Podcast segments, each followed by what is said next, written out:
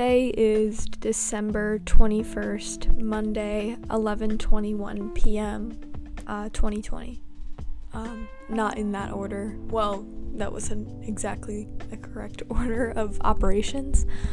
Um, I wanted to start this podcast to talk about something that I've felt for these past almost six months, six months and two days to be exact. Um, about my life and how it's changed since I left Solstice, which was my residential treatment center. Um, the minute that I got out of there, it was kind of a fading feeling, but it just feels like you that feeling you get when you've woken up from a dream and everything is fresh in your mind and these months that have passed have felt like the hours that come after waking up, where you try to remember your dream and it seems to like fade away and you get little snippets of it and then you're asking yourself well did that actually happen or am i making that part up? And then as you kind of tell other people about that dream it's like you're questioning the reality of it yourself. And like in that moment when you wake up, you don't know how long you'd been asleep. I mean, maybe you do when you're sleeping, but sometimes I take a nap and I feel like I've been asleep for like five hours, but it's been like 10 minutes. That type of sensation that you feel. Um, I find myself recently scrolling through social media at like TikTok, for example, was not a thing. I mean, it it was. It had been a newly, uh, it had been new when I had like around the time that I'd left. I I didn't actually even realize it because of my spotty memory, but um, I'd posted like two things on TikTok, but I don't think I actually took the app as seriously into heart as many people take it now. Even, I mean, I don't look at the app that much. I mostly post, but that's not. This isn't what that's about. Um, just how I keep scrolling through social media and I keep finding these posts and these videos and these things that people say and it's from the times that I was gone and I was in treatment and all that runs through my head is my god people had lives. It's I, I know that sounds extremely narcissistic but and a lot of people can agree with me but when you're in that place where you're working on yourself and you're isolated from everything and everyone in your entire life it's it feels like everything in the world is on pause. I went into treatment um, it was March of 2019. I was a sophomore, so going into my junior year, but still very much a sophomore, very much a new sophomore. Um, and I had come back like in July, late July, and of this year, and I'm now a senior in high school at a different school, and it feels like I'm still a sophomore. It feels like I'm just turned 16. I actually turned 18 um, about a week ago. But it's just crazy the way it feels like. I don't know. It, feels like I just clicked the resume button and life is the same as it was, and I can't come back and we're in a pandemic. um, I don't have the same friends as I used to. And with that, I think it's realizing that I'm not the person that I was when I um, had been newly turning 16 before I'd been sent to treatment. I was heavily smoking, um, not sober really any of the time at all, finding some way to be inebriated and avoid and dissociate from life. And that's kind of where my big blank in memories comes from. And that's also a mix between the depression and anxiety and some sort of dissociative pattern that my brain is like, oh, that, that time back then, that really hurt, so we're not gonna think about it or remember it. Push it out of there. but, um, yeah, it's weird because I'm not that person, and I look back at old videos and old pictures and what people say to me, and it feels like it's a different person. And something that we talked about in substance abuse groups was that people often deny who they used to be or say it was someone like, oh, that was a different person, that wasn't me. And in a way, it's like that makes sense to say, but it's also denying and rejecting and not taking responsibility for that person because you are that person still. Still got the same hair, face, still the same body person, maybe some changes, but you've always been you. You were just in a state of hurt and pain, and you made decisions, and now you're making better decisions, but that doesn't mean it's any less of you than you ever were. And I think that's something I've noticed is like my humor has been something that's been consistent throughout my time in active addiction and my time when I was struggling with a lot of unhealthy behaviors. But um that kind of is my little rope that lets me know like I'm on the same path. Well, no, I'm not. I'm on I'm the same person and it's me. And it's always been me. Cuz I don't know. People tell me that I've changed. But I think when they say that it's on a very surface level relationship basis like oh, you don't want to use substances anymore, or you call me out on my bullshit, because I mean, I do that a lot where like someone will be victimizing and I'll be like, hey, stop being a victim. Um, but people don't like being held accountable to their actions. I surely do not. but like my personality's still the same.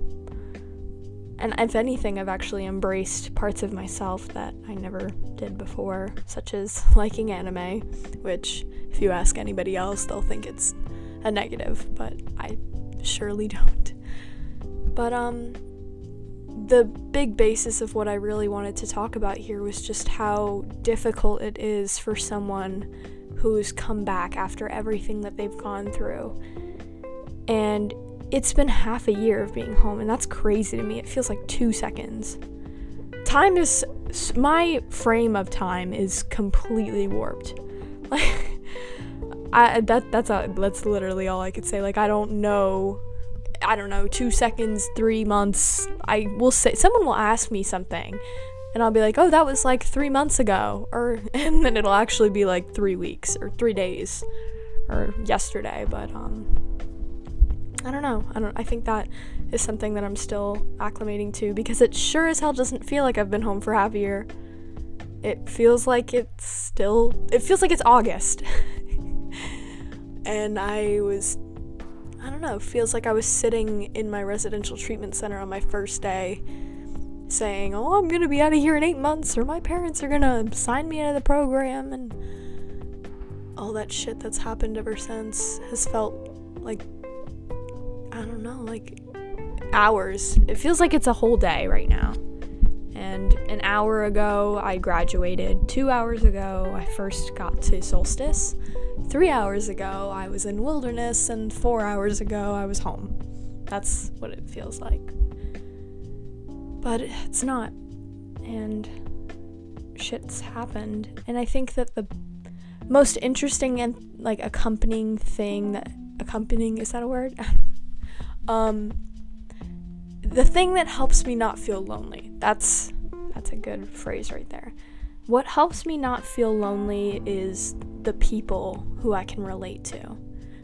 Um, I don't have anyone in my entire state of New Jersey that can help me feel that sense of um, company, but I do have people in other states who graduated my program recently or before me and they understand because they've gone through what I'm going through or they're going through what I've gone through and we can bounce off of each other and validate each other's emotions and really relate to what this feels like because I have this thing where I want everybody around me to completely 100% understand what it's like to be in my shoes.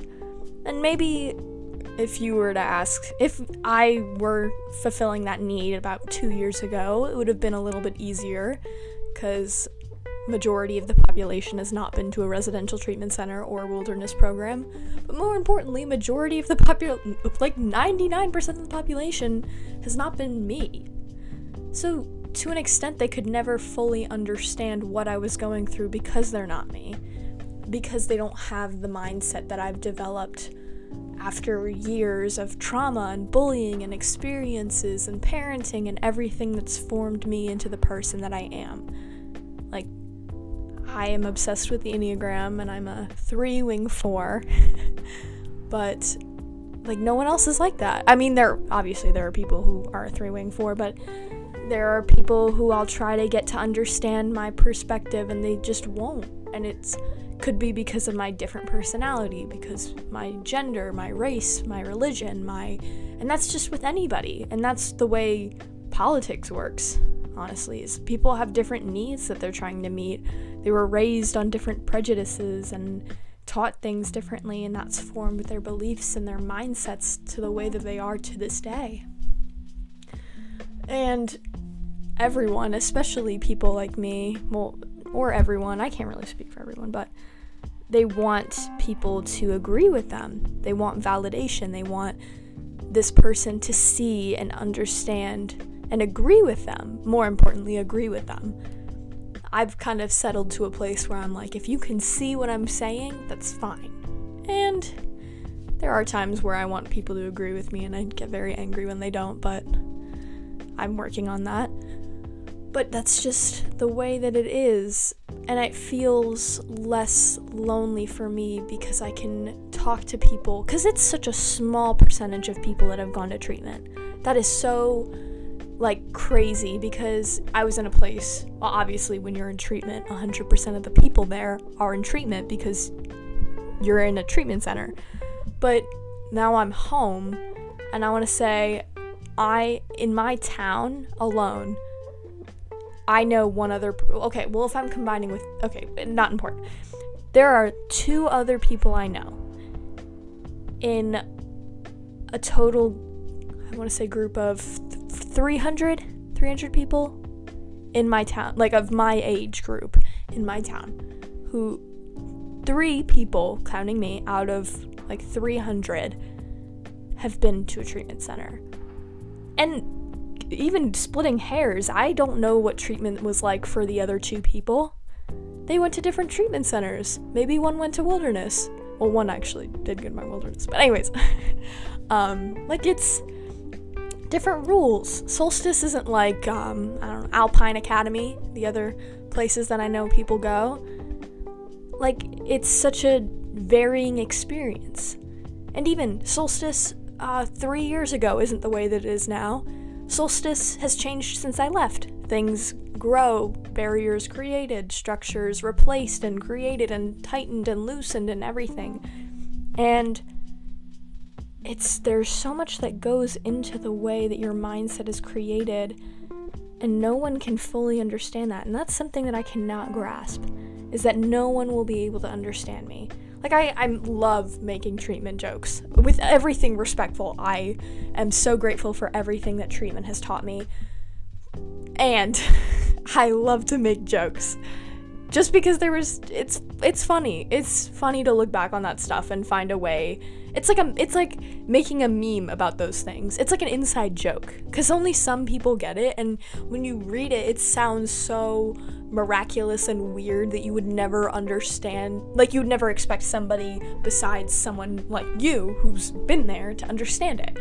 And that's just kind of how it is. And that's. But, oh my god, I've strayed away from my topic. I'm sorry. But, well, no, I didn't. Well, yeah, I did. I just. It's like I feel very lonely. Because there as the minute I got back, like when I first got the privilege to email people, I literally sent people like a novel of anything I could think of about my treatment center. Like, this is how interventions work, this is how your privileges work, blah, blah, blah, blah, blah. And every single time I'd finished with something, before the person who I was talking to could even process it, I was remembering, oh, yeah, there, well, there was also this, and there was this aspect, and I need to talk about this and this, and it's like, whew, take a deep breath. Hold. Release. I was going off on way too many tangents. Now I need to relax and talk slower. it was so hard for me because I couldn't get people outside of my treatment center to fully grasp what it was like. Yeah, that, that's it. And the way that time has passed since then, and the way that I cannot even process that people had lives because it's like a different place. It's kind of like, it's the whole thing I've said. It's like sleeping. And you wake up and it's like, what the fuck?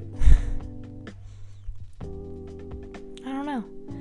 But the way this mindset came to be was I am currently sitting in my room on my I don't even know is it like a bed bed sheet I guess? Not sheet like a cover? Duvet? Well anyways I've had this duvet for uh, I want to say a little bit like two-ish years two-ish. It was kind of fairly new back at the time before I was sent away. Maybe like a birthday present I don't I don't know. Okay maybe I don't know not important but there are miscellaneous stains well not miscellaneous um, stains from carts that i used to smoke in a pen or with a lighter or with some rig that i created as a druggie. Um, and they would leak onto my bedspread and my pillowcases and i'm sitting here surrounded by them.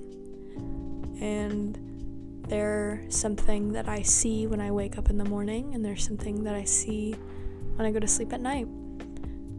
Um, there's something that I saw when I first came home. And I kind of just sat there and looked at it for a minute and just noticed and tried to remember it. I was like, when did that happen? I don't know. Was that me? Was that my friend? and it was something that kind of scared me. It was like a physical reminder of what I used to be, of what I did and who I was. And I'm sitting in this room where all of these things happened. All of the memories, all of the traumas, everything. Even, not even with drugs, not even with self harm, but like years and years ago with bullying. Like, I know my my room's been remodeled since then, but like I I've been through so much in this little place in my house.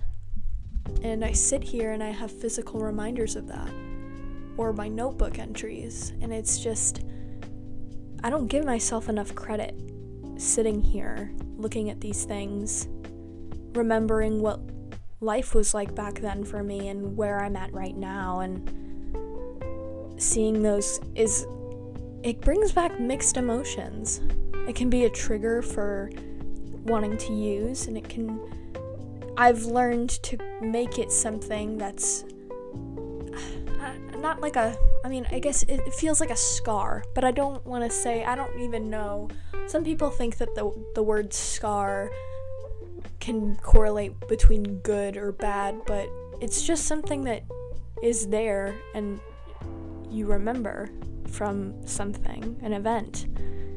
And part of me, like, immediately when I saw these, was like, I have to get rid of them. Like, I have to get rid of these sheets, I have to get rid of this carpet, I have to get rid of everything that reminds me. I still have the sweater. I'm actually, as we are talking right now, I'm making direct eye contact with the sweater that is hanging in my closet from the day I got suspended. Well, not suspended, but the day I got caught and was sent to get drug tested at my high school because I was high all the time. but and I got caught. But um yeah, like why don't I get rid of that either, you know? A lot of people tell me that they when they wanted to come home from treatment, they didn't want people to know that they were in treatment. And I I was that way for a one, like a long time. I when I was in wilderness, I have a vivid memory being like, "Oh yeah, I'm just going to tell people uh, I went backpacking in the mountains and went to a boarding school." And I, for a while like I was convinced that that's what it was going to be. Sorry. Taking a sip of water. um And I know people who are currently still like that, and there's nothing wrong with that. Your business is your business, and if you don't want to tell people that, then that's completely 100% fine. For me, not telling people was more of like a shame thing. Almost as like a I'm embarrassed who I am and what I've gone through and rather than treatment being this time that I went to a residential treatment center for a year and came home, it's an experience. But not just an experience, but it's something that has made me into who I am today. It's a part of me. Just like the stains on my mattress, and just like the stains on the floor, and the sweater I got suspended in. And to throw it away, it would be, in a sense, rejecting who I am and who I was and who I've been and what I've gone through. Instead of accepting it and noticing it there and just saying, hmm, I remember that.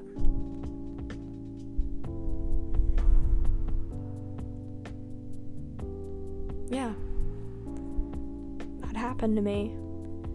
And it felt like so long ago. And using it as a place of learning. Like, I'm not gonna fucking use drugs in school anymore. I mean, I, I don't plan on using drugs today, but that's a this is a whole nother topic substance abuse whole nother topic that i have also a lot to say on but um yeah. I mean i'm not completely open yet with telling people i was in a residential treatment center and i'm not like completely closed off about it. I mean i'm trying to be able to uh, see boundaries like at work i don't at work it took me a little bit of time to start telling people that I was in a residential treatment center. And it was really awesome because just the people who were listening who like really wanted to hear about it had so much interest in it and it was so refreshing to be like, "Oh my god, this isn't like I forgot how much I normalized that I was literally gone for almost 2 years because like yeah, me and everyone else who was in a treatment center, but like when you come home, it's like it, it, I'd literally walk around and I'd be like, people look at me. I, I became the main character of my life in all narcissistic and not narcissistic ways. I was like, people walk by me and they think that I'm just a normal person who has been like the first week I came back, I was like, wow, people probably think that I've lived here for more than a week, which is kind of weird. Like, people definitely don't think about other people as much as they think about themselves, something that I don't tell myself often enough. But it, I don't even know where I was going with. Oh, yeah, people who are so interested in my story made me feel so refreshed. Like, I'm an interesting person I'm a fucking interesting person. I've got stories to tell out the wazoo. and I don't give myself enough credit for anything of that sort. But yeah, I'm just talking to my friend how just how crazy things have gone by so fast. Anyway, I just heard the garage door open, so that's my cue to end this. Um, yeah, see you some other time.